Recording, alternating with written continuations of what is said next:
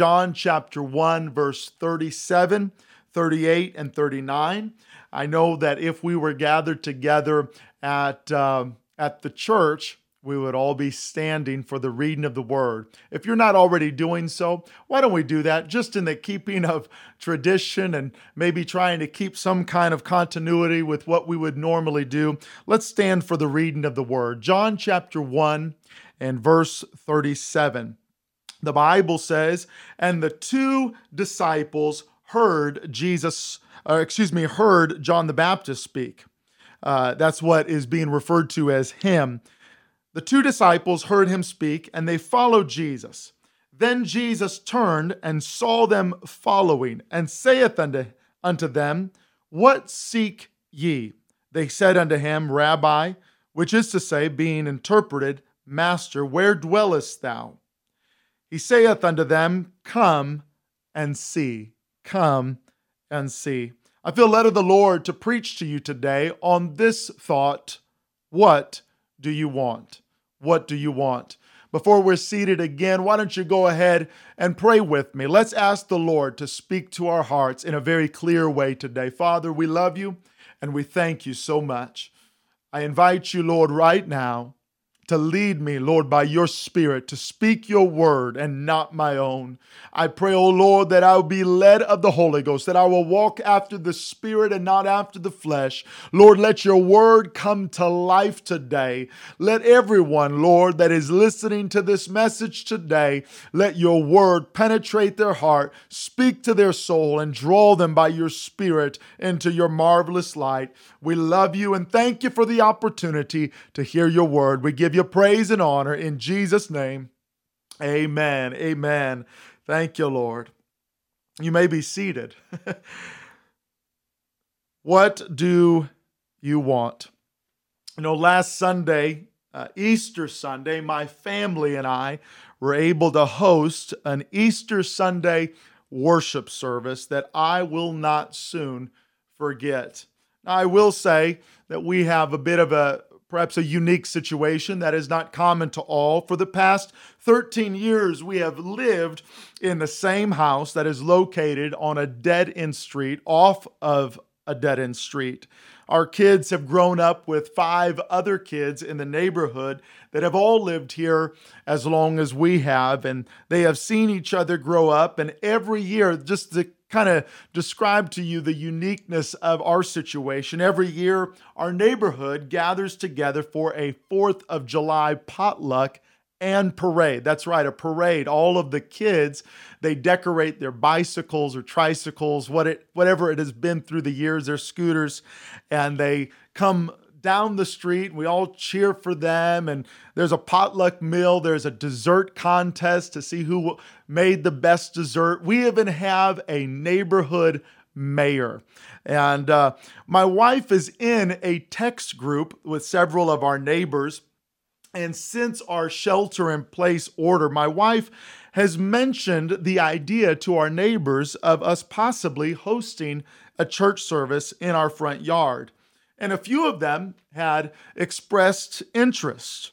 And over and over again throughout this time, the weather has not exactly cooperated. And it actually looked like it wasn't going to cooperate last Sunday. Uh, but as my daughter, if she was with us today, she would remind you she prayed. In fact, it was last Sunday morning at about 7:30 a.m. that my daughter comes out of her bedroom. She is a bit distraught. She is upset. Uh, she looked outside. The weather looked gloomy. It looked like it might rain. Um, and she, I heard her march into the kitchen, and she said, "Mom," she said, "I prayed that it would not rain. I prayed. Why is it going to rain?" And of course, lo and behold, by 1030, uh, the clouds had dispersed, the sun had begun to shine, and the weather was just perfect. And that uh, last Sunday, out on our front lawn, uh, we sang songs, a brief message was preached, even tears were shed, and Jesus was magnified. And we are truly so very grateful that we have had the opportunity to worship Jesus and invite God's presence so openly with our neighbors. And uh, we're looking forward to what that's going to bring and uh, just the relationships that are going to deepen that we have with our neighbors. And there was something to be said about how refreshing it was for my soul to, to be able to do something like that, where we were able to turn our focus from inward to outward. It was so refreshing to be able to connect with people besides the ones living under my roof and also openly connect with our risen Savior in this way. Now, speaking of connecting and lifting up the name of Jesus, John the Baptist. John the Baptist, this wild haired character that we see briefly in the Gospels, he was publicly announcing Jesus to be the Son of God, the one who will baptize with the Holy Ghost, and the one who is far greater than himself to he, he, he declared Jesus to be the Lamb of God, which would bear the sin of the world. And he points those who followed him to Jesus, to follow after Jesus. And he would say words like are found in John chapter 3, verse 30 He must increase, but I must decrease. What John the Baptist was saying was that Jesus must become greater and greater, and he must become less and less there were two students that followed the teachings of John the Baptist, that heard what John had said, and they began to follow Jesus. And uh, Jesus, perhaps hearing their footsteps behind him, he noticed them and he turned, the Bible says, and he asked these two men, What seek ye? What are you looking for? Or what do you want? Now, what a question. What a common question. What do you want? The power and the potential of this question varies greatly depending on who is doing the asking and how it is being asked, whether it is being asked by a poor man or the President of the United States, whether said with a tone of annoyance in this rude gesture, what do you want? Or a genuine invitation to discover real resources now being made available. What do you want? What do you want? It matters who says it and how it is being said. I would like to make you think of three individuals that may ask this question Satan, scholars, and a savior. If this question, what do you want, is asked by Satan, listen, you better beware. Because if it comes from Satan, it comes in a deceitful manner that is bent on our destruction. This is how the question was presented to Jesus when Satan would take him upon a high mountain and show him the glories of the earth in a flash of time and tell him that if he would bow and worship before him, that Satan would give to Jesus all the glories of the world. This is how King Ahab would ask of Naboth, his vineyard, when King Ahab, that wicked king, married to that Jezebel. We find he lusted or desired for the vineyard that belonged to Naboth. And he said, Listen, I'll give you whatever you want. And mind you, that when you are asked this question by your adversary, what do you want? It is asked with deceit, with deception, bent on your destruction. Or maybe this question is asked by teachers, scholars. It's said in a philosophical way that motivates or provokes thought, that makes you go, hmm. uh, it's, it's similar to the writing style of Solomon in Ecclesiastes and even portions of Proverbs that kind of provokes us to think what do we want? What do we want out of life? What, what is life? What is the purpose of life? What is the meaning of life? What am I wanting? Now, these two individuals that may ask this question, whether Satan or scholars, they pale in comparison when they are when the same question is spoken by our savior. It is like no other. It is pressing us to search the soul and consider eternity. Jesus asked these two men what seek ye? What are you searching for?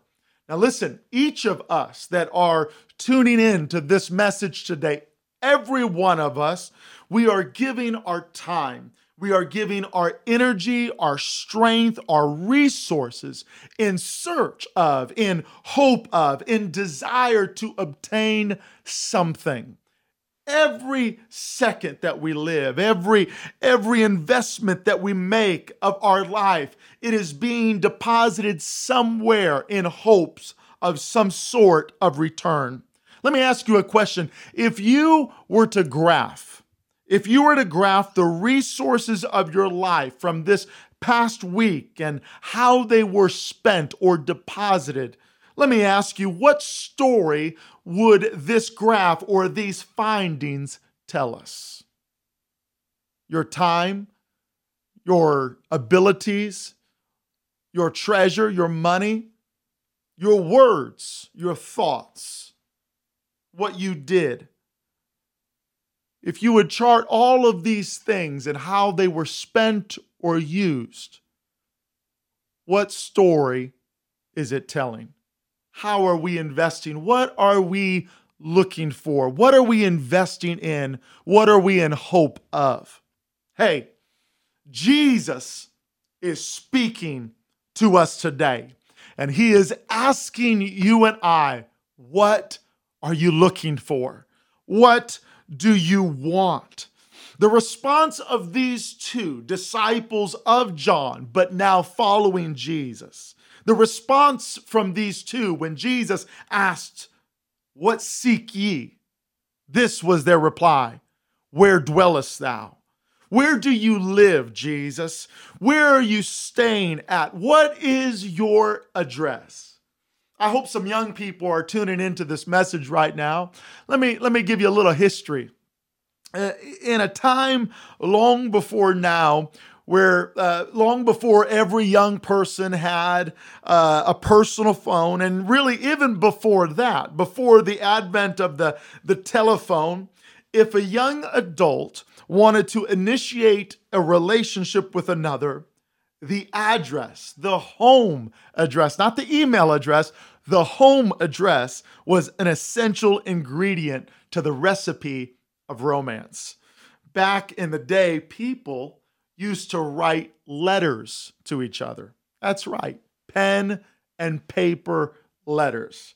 Some of you probably remember, you know, the, the type, the type that you would write very carefully and maybe even rewrite. And if you had to scratch out a word, you would wad up the paper and throw it away and start all over again. And when you finally got it just right, you would fold it and crease it just perfectly and you'd put it in the envelope, maybe with a little spray of cologne or perfume, and you would seal it and maybe even put it to your mouth and kiss it. It reminds me of when my daughter was enclosing an envelope the other day and she showed me how to properly do it.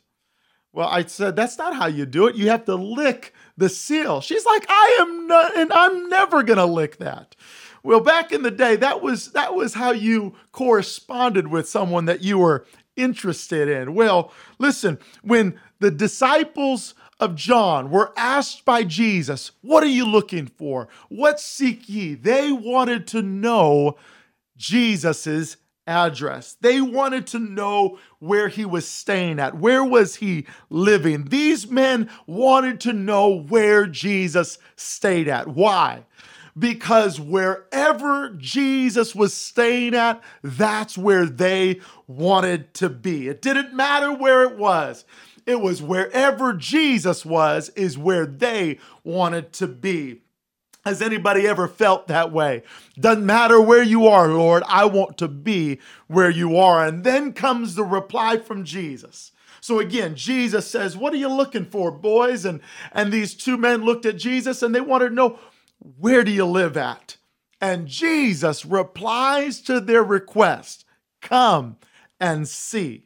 We begin with a common question that came from an uncommon man. Now we have an exceptional invitation that is offered to two ordinary men. Can you relate to how these two average men must have felt when they were extended such an awesome invitation by the Savior? Come and see. When the gospel was preached to you for the first time, do you remember what that felt like? When you were in the presence of the Lord and his spirit moved upon you, do you remember what that felt like? When you heard that there could be forgiveness for your soul, no matter how ugly the stain of sin was on your life, do you remember what that invitation felt like? The thought that a perfect God who would come and die as the sinless Savior would love an imperfect sinner like me. Oh, what an invitation. Come and see, Jesus said to these men. It reminds me of a similar phrase found in the book of Psalms, Psalms 34, verse 8. God says, Oh, taste and see that the Lord is good. Blessed is the man that trusteth in the Lord. Listen, if you feel far from God, I'm speaking to somebody right now. I know that I'm talking to somebody that feels far from God, like God is a million miles away from you. Listen, I promise you this it is not because God does not want to be close to you. If you feel distant from God or God is distant from you, it is not God's fault. He invites us, like he did to these two men, Come and see. Or like the psalmist says, Oh, taste and see. Acts chapter 17, verse 27 records the apostle Paul saying these words You should seek the Lord, if haply you might feel after him and find him because he's not far from any one of us. Did you hear that today? God is not far from you. James chapter 4, verse 8, that great elder, the apostle James said, Draw nigh to God, and he will draw nigh to you. God is close to us, my friend. If you are feeling like God is far from you, it is not because God does not want to be close to you. As my wife said to us in her message this past Thursday night, no sports, no school, no concerts, no restaurants, no theaters, no casinos, no gatherings to go to, no place to go to but the grocery store and the place we live. What will you do with the silence? What will you do as the world grows quiet and you are left to your thoughts and to the Lord? Who will we blame if our homes are less holy today than they were yesterday? Listen, who will we blame if we are further from God today than we were yesterday? Or let me go ahead and put it a little bit further out. If we come out of this shelter in place order, if we come out of this global pandemic and we begin to go back to life as normal, how will you come out of this time? How have you invested these hours and this time? Listen, we cannot blame anybody else but ourselves. We can't blame God if we feel like He's further from us than He's been before. So, my question is this Where is Jesus?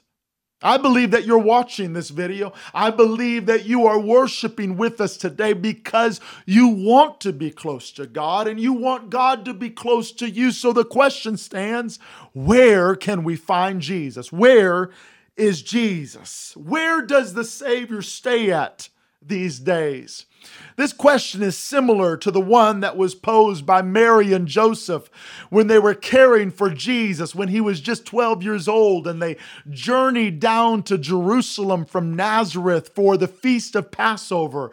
And they were now making their journey back home with this great caravan of family and friends. And supposing that Jesus was among their kinsfolk, they journeyed and they got a day and a half in before they realized Jesus was not among the family and friends. Jesus was not in the caravan headed home. And so they had to ask the question where is Jesus? And of course, we find that they discover Jesus to be in the temple, there with the doctors and the religious leaders asking them questions, and they were astounded by the question this questions these young this young boy was asking.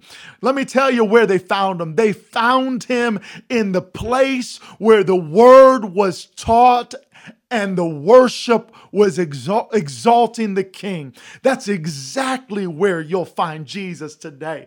When you open up the pages of the, this book and when you begin to worship the Lord, you'll find him there. Where is Jesus? Now, listen, I know that the world is asking this question, but they ask it in a little different tone. They ask it in disdain and disgust. But nonetheless, the atheists and the agnostics in a postmodern culture where experience is king and truth is relative, they will ask questions like this If there's a loving Almighty God, then where is He?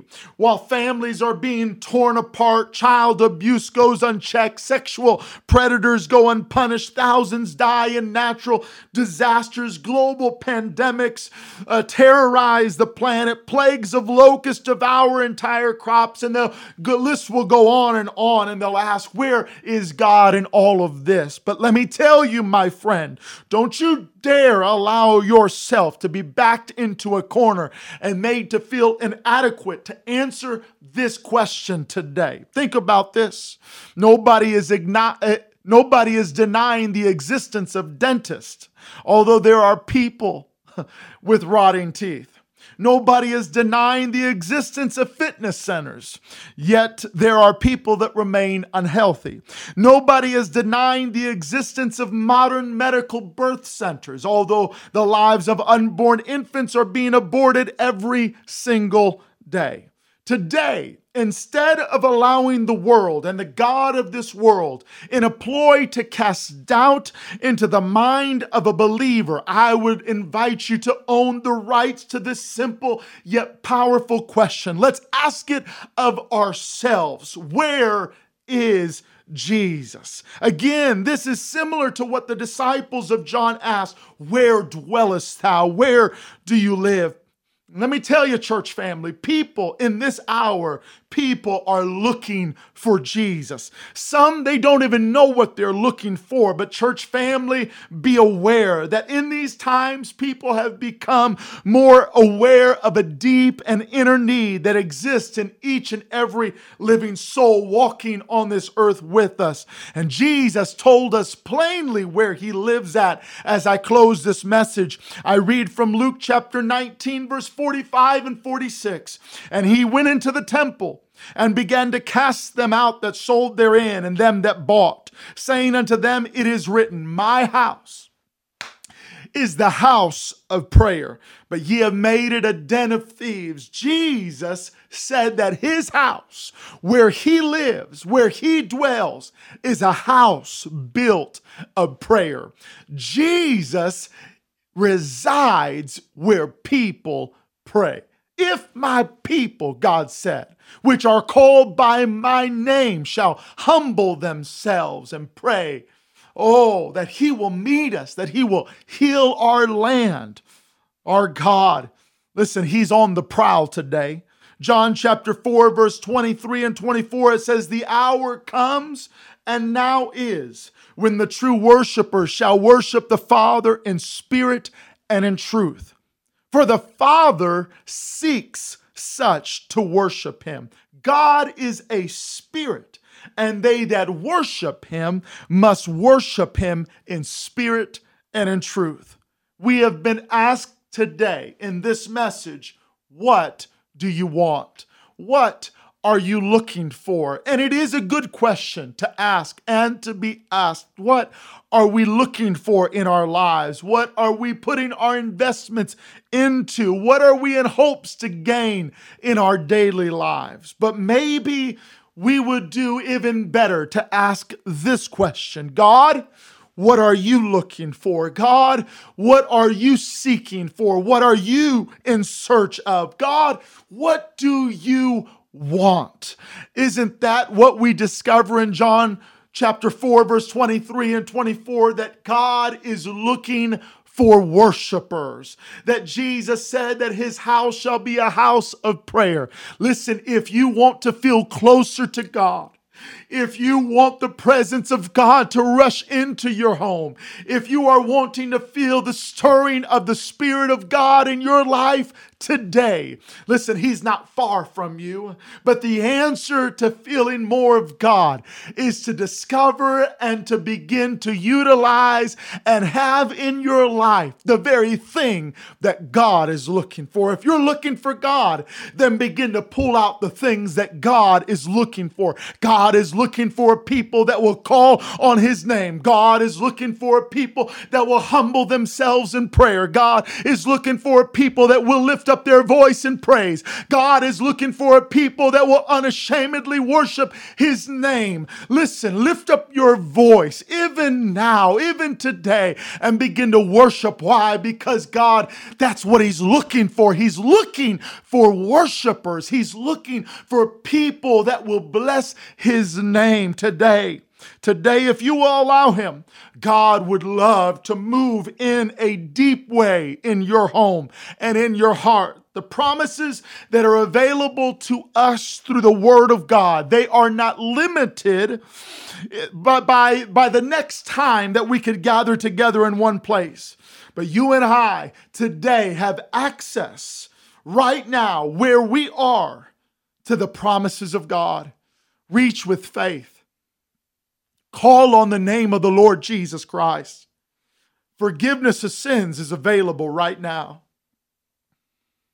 If you need to repent of your sins, I encourage you, don't, don't wait till tomorrow. Why don't you find a place where you could kneel down today, where you could bow your head today and begin to call upon the name of Jesus? Oh, hallelujah. Healing for your body and for your mind is available right now. If you need healing in your body, if you need healing in your mind, healing is available right now where you are. Oh, I would love for us to be able to be gathered together right now in one place. And I do believe what the book says that we shall lay hands on the sick and they shall recover. Oh, but I also believe that you could, with your own voice, begin to quote the word of God and say, By his stripes I am healed. That in the name of the Lord and by faith in that name, I am healed in my body. I am healed in my mind. Listen, salvation for your soul is available right where you're at today. The gift of the Holy Ghost with the initial evidence of speaking in other tongues as the Spirit of God gives you the utterance is available today. A renewing of the Spirit of God is available today for your life. I'm reminded of when our dear brother Andy Cheek received the gift of the Holy Ghost for the first time. It was in his living room, and perhaps in your living room today, you can receive the infilling of his spirit or a renewing in the spirit. I believe that there's some family members right now, some fathers or some mothers perhaps, that could begin to lay hands on their children's head. I know that oftentimes when we've gathered together, you've perhaps just waited for pastor or one of the minister to lay hands on your children, on your teenagers, or on your spouse and pray for them. But now in this unusual season, and though it may feel awkward at first, I would encourage you to begin to pray pray and begin to take some spiritual authority in your home over those things that are those people that live with you to lay hands on them and to begin to pray. That's it. I'm going to release you now. But I encourage you, if you could, turn on some music or maybe without music, just begin to call upon the name of the Lord. Invite the presence of God in your home. What are you looking for today? What are you spending your time and your money and your energy on? Why don't you spend it on looking for Jesus? Why don't you take time to call upon the name of the Lord? And why don't you take time to give Him what He is longing for from your life? We love you. God bless you in Jesus' name. Thank you, Lord.